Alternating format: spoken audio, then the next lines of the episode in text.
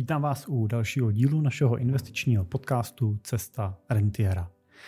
A dneska bych eh, s váma chtěl sdílet pohled na to, jak přemýšlí rentiéři, co řeší, co je trápí a s čím si třeba nejsou úplně jistý a neví si stoprocentně rady. Moje jméno je Jiří Cimpel a jsem privátní investiční poradce a wealth manager v Cimpel a partneři, kde pomáháme klientům na tom, aby se z nich rentieri stávali a tu rentu si taky dokázali potom systematicky a dlouhodobě udržet tak, aby jim nikdy ne, nedošla a pomáhala jim žít skutečně ten naplněnější a šťastnější život.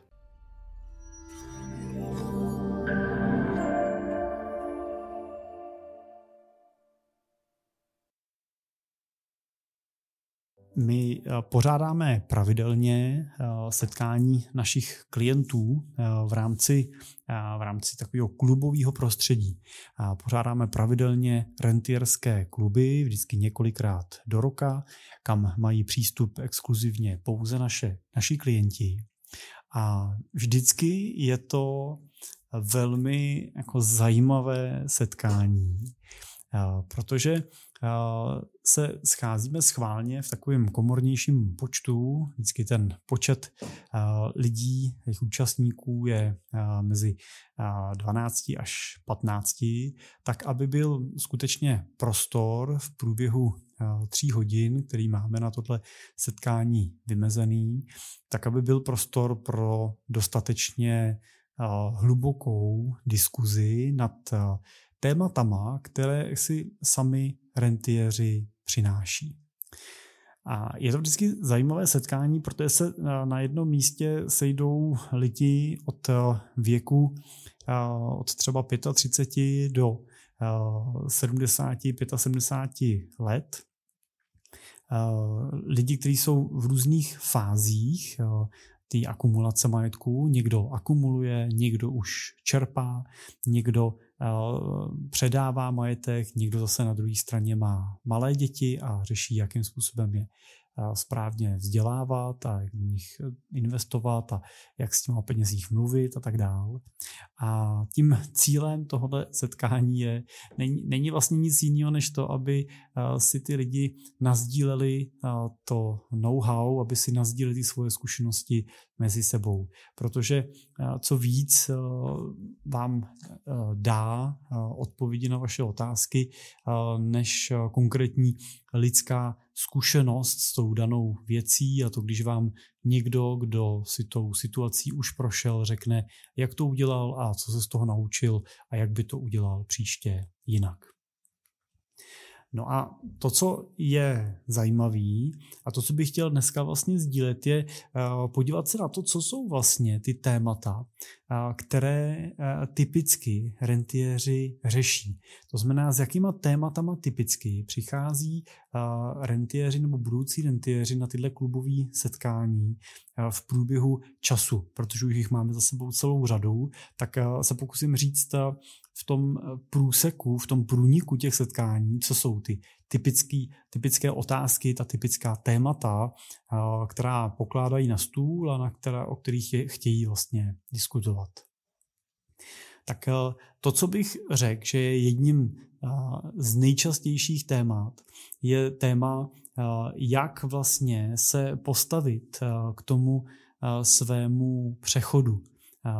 z té fáze produktivní fázi, kdy pracuju a chodím denně prostě na 8 až 10 hodin do práce, vydělávám peníze, tak jak změnit tuhle fázi na fázi rentierskou, to znamená na fázi v ideálním případě, kdy třeba nepracuju, kdy nemusím chodit do práce a mám víc času na to se věnovat třeba věcem, které jsou pro mě v tu, v tu chvíli důležitější. To je uh, téma, který, které se nese napříč uh, rentierskými kluby a samozřejmě s ním přichází uh, rentieři v fázi, kdy už začínají vnímat, že ten majetek mají dostatečně velký na to, aby pracovat nemuseli, ale zároveň nejsou ještě sami vnitřně připravení na to, že by s tou prací skončili. Je, je vždycky zajímavý tuhle diskuzi si vyslechnout, protože na jedné straně u těch budoucích rentierů vidíte, je vidět určitý pnutí, tlak a obavy z toho, co bude. No a na druhé straně vždycky v té skupině už těch současných rentierů, to znamená lidí, kteří skutečně už přešli do té rentierské fáze, přestali pracovat, žijou z, vlastních, z vlastního majetku, vlastních výnosů těch investic, tak u těchto lidí zase vidíte v těchto okamžicích, kdy ta otázka padne, takový úsměv na, na tváři, to je si samozřejmě sami, a vždycky to řeknou, že si uvědomují, že prožívali stejný napětí, stejnou obavu, stejný stres a že to z nich vlastně vždycky opadlo strašně rychle po tom, co, co skutečně ten krok udělali, co skutečně opustili ten běžný pracovní režim, ten běžný zaběhlej pořádek a s tou prací sekli. A ve většině případů je od nich slyšet to, že ty, ten čas se rychle vyplní, že rychle přijdou věci, kterým se věnují místo těch 8 hodin v práci. No, často těma tématama jsou vnoučata,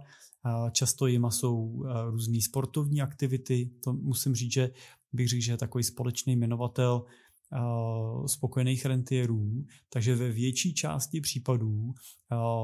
za ten, tou jednou z těch částí náplně jejich životů je právě nějaký pohyb, nějaká aktivita, někdo sportuje, někdo uh, chodí na další procházky třeba se psem, někdo jezdí na kole, někdo chodí běhat. Každý má něco, něco svýho, ale ten pohyb je častou součástí. Samozřejmě, že jsou i situace a nedávno jeden z z rentierů sdílel svůj příběh, ve kterém popisoval situaci, kdy prodal svůj projekt, svoji firmu v mladším věku, byl to věk přes 40 let a přestal pracovat na dobu delší, na dobu několika let. A po těch několika letech se pak nakonec vracel zpátky do práce, do nějakého dalšího projektu, uh, který ho uh, přitáhnul a natchnul a, a byl vlastně šťastný tím, tím návratem. Bylo to, dokon, do, doslova popsal tu situaci, že to byl jeden z nejšťastnějších dní v jeho životě, kdy měl možnost nastoupit vlastně zpátky do nějakého dalšího, dalšího biznisu. Zároveň ale popsal, protože už to bylo před uh, delším časem, už to bylo uh, před uh, více než deseti lety tato situace, takže teď už se cítí ve věku uh, 50 let plus, takže teď už se cítí v té situaci tak, že zase vnímá, že dosáh nějakého takového exitového bodu pomalu a že teď už jako vidí, že ta situace je jiná, že v těch 40 měl tu motivaci si dát pauzu a pak se vrátit. Teď už ale vnímá, že je to jiný a že je připravený na to skončit a skutečně se věnovat aktivně věcem jiným a nemít potřebu do nějakého budování nastoupit. To doslova bych ho citoval, říkal, já už nechci budovat, já už si chci užívat, odpočívat a věnovat se pouze tomu, co mě láká a co mě, co mě baví. Dalším takovým tématem, které se často těma setkáníma nese, jsou děti. A to děti v různých podobách, téma těch dětí. Ať je to uh, téma, jak přistupovat ke vzdělávání dětí, což uh, souvisí s tématama, jako třeba jak s nima mluvit o penězích, kdy s nima o nich začít mluvit, jakým způsobem, jak je učit vlastně vůbec nějaký základy finanční gramotnosti. A nebo velmi zajímavým tématem je to akademické vzdělání dětí, to znamená, jak přistupovat k těm k tomu studiu a ke školám vlastně pro děti. Konkrétně vlastně ty témata se většinou točí kolem toho, jestli, jestli je dražší, jestli dražší znamená lepší, jestli když si to můžu dovolit, jestli je správně dát dítě na automaticky na soukromou školu a platit školný a věřit, že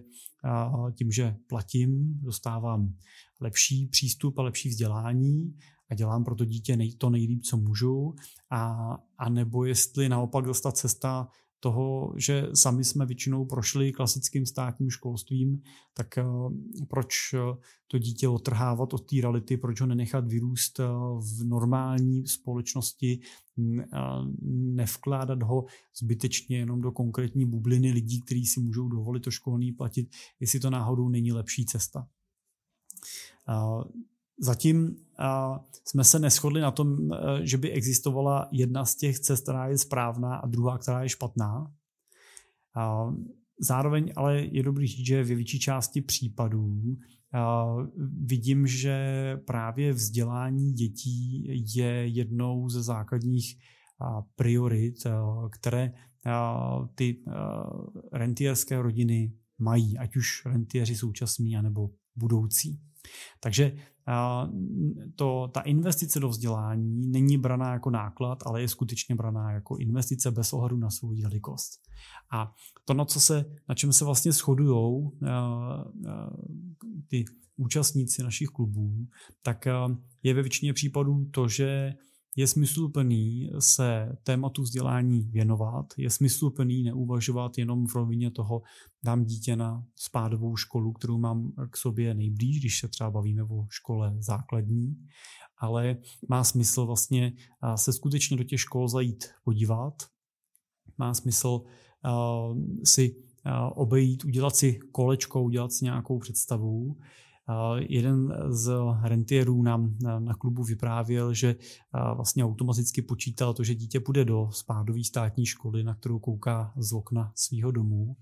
a že víceméně náhodou rok předtím, než mělo nastoupit jedno, z dětí do první třídy, šel kolem školy a viděl, že má den otevřených dveří, tak že se zašel podívat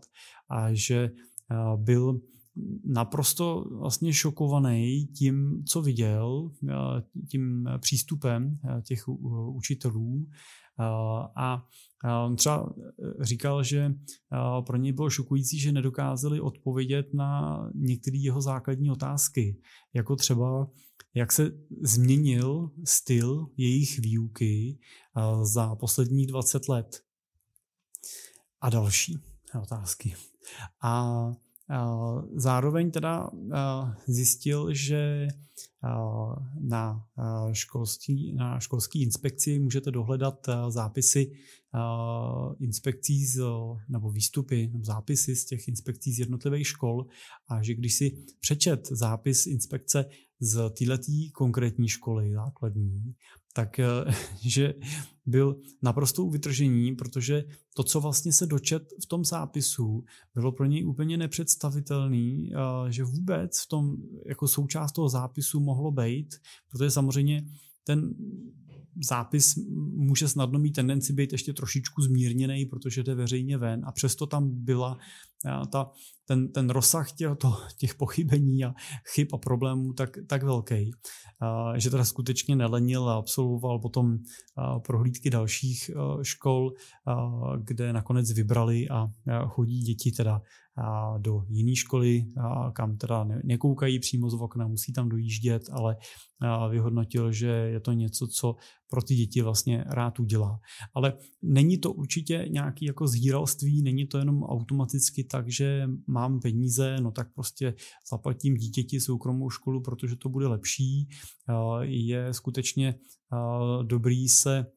primárně dívat na to, co ta škola nabízí, jestli to odpovídá té představě, kterou vy máte. A zároveň jsme taky slyšeli několik příběhů klientů, rentierů, který ze soukromých škol po relativně krátké době odcházeli a a nejenom proto, že oni viděli problémy, ale protože jejich děti viděli spoustu chyb a problémů a byli nespokojení a s nadšením ty děti přecházely a s nadšením studují dneska na standardních základních státních školách nebo na klasických třeba šestiletých gymnázích, nebo pardon, víceletých gymnázích, nastupují od té šesté třídy. Takže tady je dobrý uh, říct, že určitě není všechno zlato, co se blíští. Není určitě to tak, že soukromá škola automaticky, automaticky rovná se lepší škola. Uh, zároveň ale nelze ani říct automaticky dejte dítě na nejbližší spádovou státní školu. Prostě udělejte si výběrový řízení, podívejte se do těch škol, mluvte s těma učitelema a na základě toho si udělejte obrázek a vyberte školu, která nejvíc odpovídá té vaší představě. Aspoň to byl závěr, se kterým jsme tuhle debatu končili. No a dalším takovým tématem, který možná se může zdát uh, překvapivý, tak bylo téma, a je to téma, který se prolíná každým klubem a vždycky se na něm několik, několik těch účastníků, několik těch klientů potká. Zároveň musím říct, že je to i téma, který se často prolíná našima osobníma sůzkama s klientama. Tohle téma souvisí s tím, jak, nebo konkrétně to téma, s kterým přichází, tak jsou téma, je to téma, jak si ten svůj majetek užít a jak ho využít, když mám rád prostý život. Konkrétně je vždycky doplněná tato věta tím, že nemám potřebu si koupit auto za 5 milionů, nemám potřebu jet na dovolenou na Maledivy, nemusím si koupit nejdražší kolo, nemusím si koupit nejdražší lyže, netoužím po jachtě ve středozemním moři, i když bych na všechny tyhle ty věci bez problémů měl. Chci žít ten běžný život s lidma, které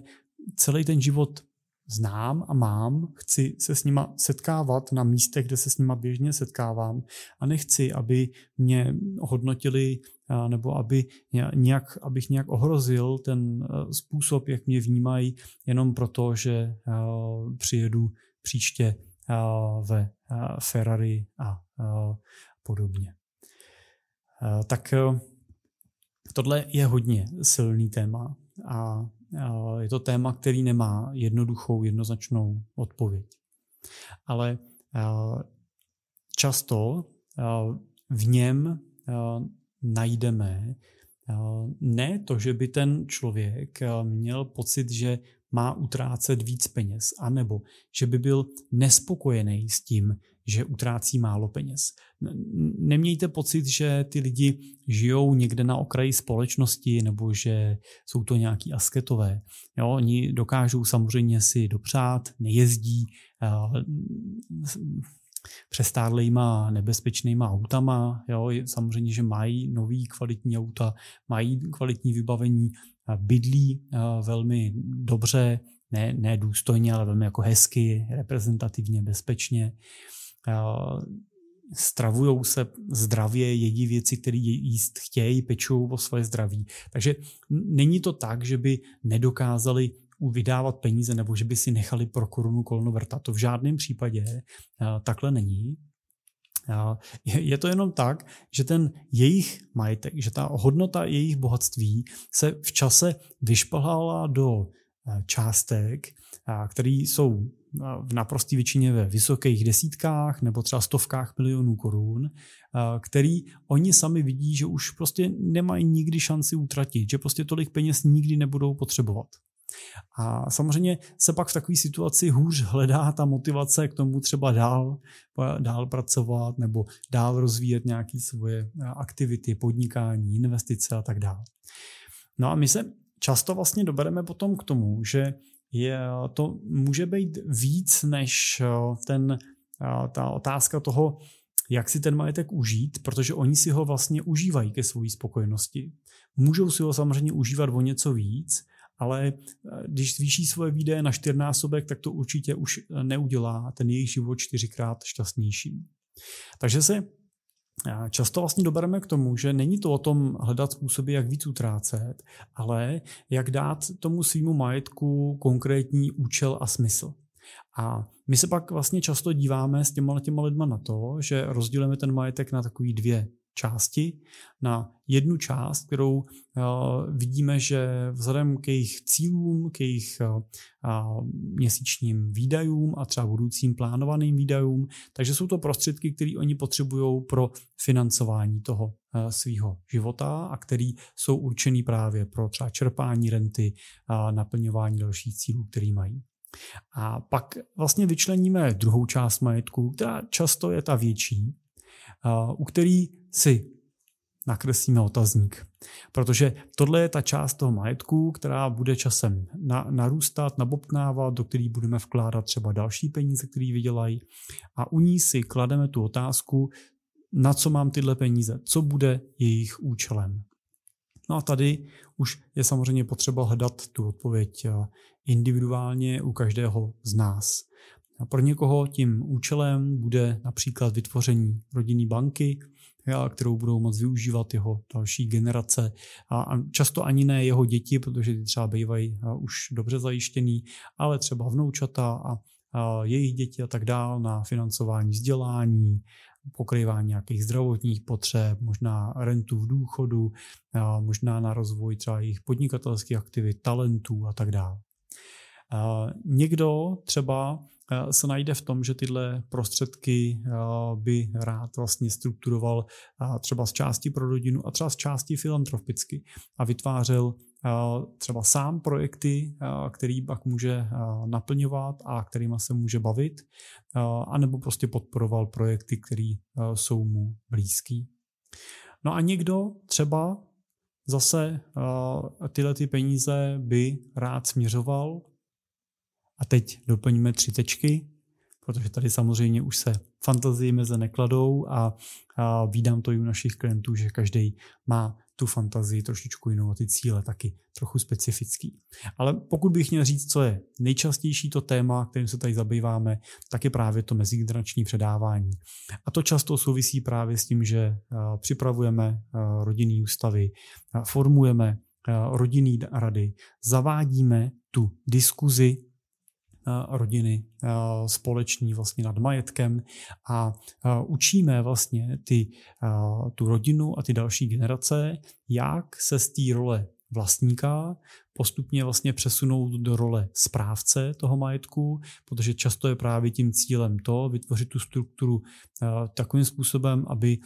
ta rodina mohla potom benefitovat z toho majetku primárně z jeho zisků, z jeho výnosů a ta anuita, ta hodnota toho majetku mohla v čase dál vlastně narůstat a být tak užitečným nástrojem i pro další generace a nedojít jednoho dne. Často taky otvíráme témata dlouhověkosti, protože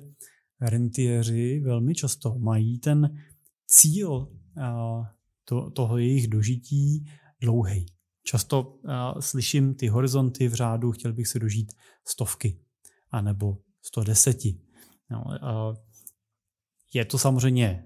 vize, ale ta uh, vize je tím, ten cíl je tím prvním, co musíte mít pro to, abyste mohli takový zadání naplnit. A my vlastně debatujeme třeba o tom, co je tím klíčem k té dlouhověkosti. A když se teď odmyslíme od nějakých zdravotních programů, nějaký vlastní prevence, vlastní nějaký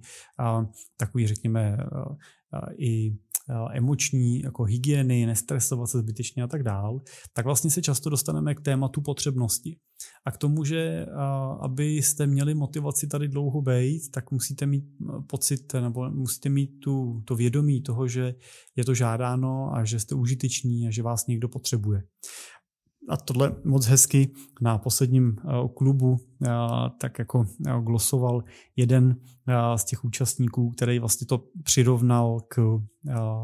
k biologii a říkal, že vlastně to stejný jako s buňkou. Když buňka není potřebná, tak se sama zahubí.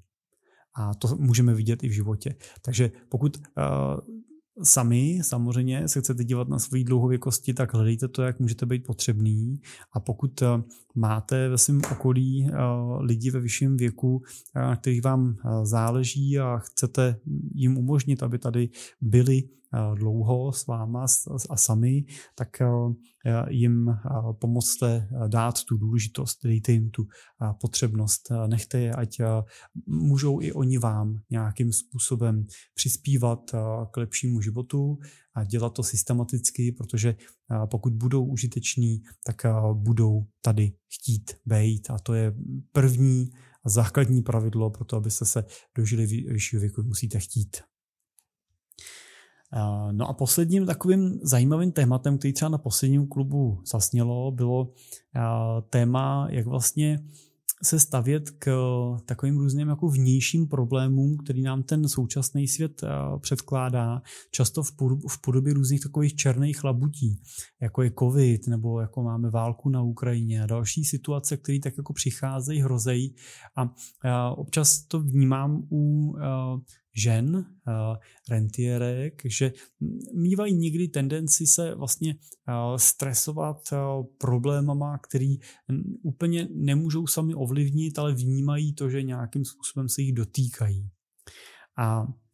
tady na to samozřejmě neexistuje úplně jednoznačné řešení, ale padla tam taková hezká myšlenka zase od jednoho z rentierů, který citoval citoval jednu z postav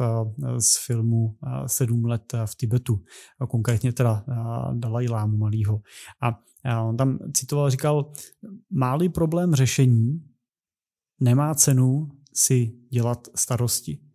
Nemá-li ho, tak tam starosti nepomohou. Čímž můžeme říct, řešte to, co můžete vyřešit, nestresujte se tím, co ovlivnit nemůžete.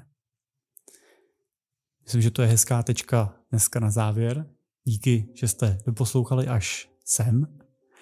Eh, pokud eh, je vám blízký tohle, tato filozofie a tohle sdílení a hledáte nějakou skupinu investorů, hledáte lidi, se kterými můžete tyhle témata probírat a máte k dispozici k investicím aspoň 5 milionů korun, tak eh,